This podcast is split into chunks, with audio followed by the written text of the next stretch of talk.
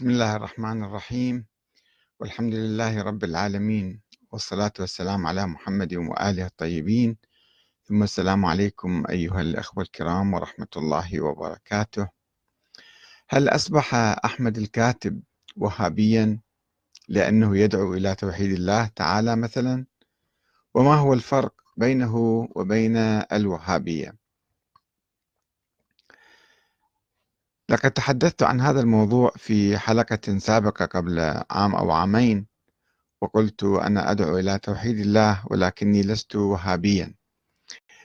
آه، طبعا الوهابية يرفضون هذا الاسم ويقولون نحن مسلمون أو نحن سنة ولكن في الحقيقة آه، كما أيضا تحدثت عدة مرات عن هذا الموضوع الوهابية حركة مميزة. يعني الشيخ محمد بن عبد الوهاب جاء بنظرية خاصة بالتوحيد وتطرف في موضوع آه، يعني وصف المسلمين فكفر عامة المسلمين ووصف نفسه وجماعته بأنهم المسلمون الموحدون وغيرهم لا مسلم ولا موحد. وكلامه كان ليس فقط على الشيعة إنما على عموم المسلمين. وكانوا يتفاخرون بكلمة وهابية سابقا. ولكن الآن لأنه يريدون أن يذوبوا في المجتمع ويزيلوا هذه الحواجز فيقولوا نحن لسنا وهابية نحن مسلمون. مثل ما يجي واحد مثلا شيعي مغالي يقول نحن لسنا مغالين ولسنا شيعة نحن مسلمين لماذا تقولون نحن شيعة؟ يا أخي أنت عندك مواصفات شيعية. مواصفات مثلا إسماعيلية أو إمامية أو اثنا عشرية أو كذا نفس الشيء.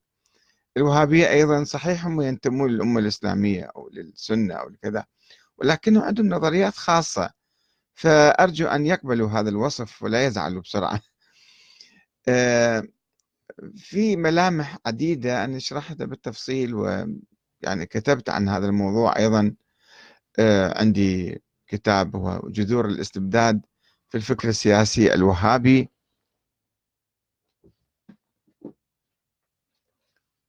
آه هذا هو الكتاب ومطبوع عدة طبعات في آه لندن وفي بيروت وفي القاهرة.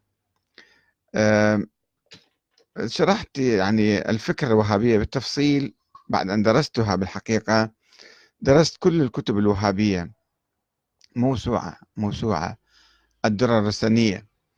والتراث الوهابي كله درسته ووجدت بعض الثغرات وكان في عند نشوء الحركة الوهابية. سليمان أخو الشيخ محمد بن عبد الوهاب الشيخ سليمان كان قاضي هو في نجد في منطقة من نجد.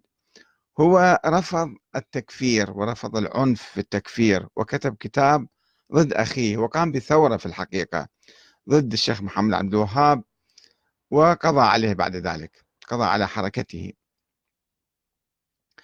فالوهابية يعني فيها صفات متميزة. آه، أنا ألخصها يعني صفتين رئيسيتين.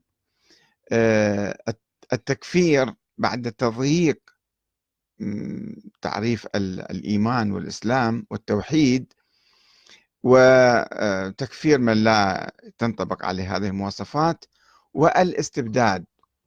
وهناك حركة وهابية قديمة لحركة الشيخ محمد بن عبد الوهاب.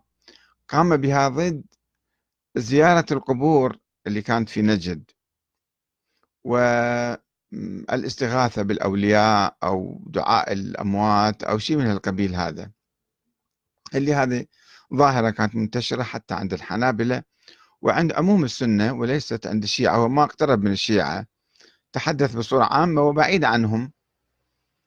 حركته كانت يعني من أجل آه، الدعوة للتوحيد توحيد الله في الدعاء وفي الاستغاثة وفي طلب الشفاعة وكذا. هذه هي هذا جوهر جوهر حركة الشيخ محمد بن عبد الوهاب.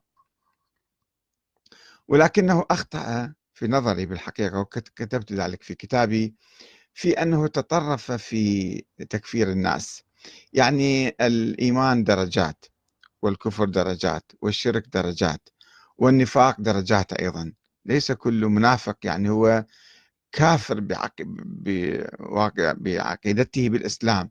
لا يمكن الإنسان يكون مسلم مؤمن ولكنه قد ينافق. كذلك الشرك في درجات في أصغر وأكبر وأوسط فما ما يجوز واحد يخلط بين هالمعاني كلها مرة واحدة وبالتالي يكفر كل الناس. يعني مثلا الشرك ال ال الرياء. الرياء واحد يصلي وأيضا يريد الناس يشوفوه يصلي خوش صلاة مثلا. أو ينفق نفق يعطي ناس للفقراء ويريد الناس يحبوه ويشوفوه. هذا صار رياء. والرياء هو نوع من الشرك بالله تعالى. يعني أنت ما قاعد تصلي لله فقط. قاعد تصلي حتى الناس يشوفوك خوش تصلي أو خوش تجاهد أو خوش تنفق أو خوش تعمل عمل صالح. يجب أن الإنسان يخلص عمله لله تعالى. هذا شيء بديهي بالقرآن. أي واحد يقرأ آيات القرآن دائما في آيات كثيرة تؤكد على يعني على الإخلاص إخلاص العبادة. فما يناقض الإخلاص هو الشرك. وهناك ومن لم يحكم ومن لم يحكم بما أنزل الله فأولئك هم الكافرون مثلا. أي كفر هذا؟ إذا واحد حكم بقضية مثلا من دون علم أو من دون وعي أو من دون كذا أو بشبهة يصبح كافر مثلا. فيعني شوفوا في درجات. هو اختلطت عليه الأمور حسب نظري يعني والله أعلم. فاعتبر كل واحد مثلا آه، يدعو ميت. يعتقد أن هذا ولي من أولياء الله تعالى وهو حي ويسمع مثلا وده يوسط إلى الله تعالى. أنه إحنا آه، يعني آه، مثلا قوم بانصرنا أو أيدنا أو أغثنا أو شيء من القبيل. الصوفية عموما وعموم السنة كانوا ولا يزالون حتى الآن لو تروحون أنتم بأفريقيا وشمال أفريقيا وبالمغرب وأماكن كثيرة يشوفون الناس يعني مبتلين بهذا الشيء. فهل نكفرهم تكفيرا يعني آه، مخرجا من الملة؟ إنه أي واحد قال يا علي أو يا حسين وأحيانا يصير التباس عندهم. مثلا الناس اللي يدعون يا حسين مو يعني دي يستغيثون بالحسين. يا حسين الشيعة دائما يكررون هالكلام وكذا.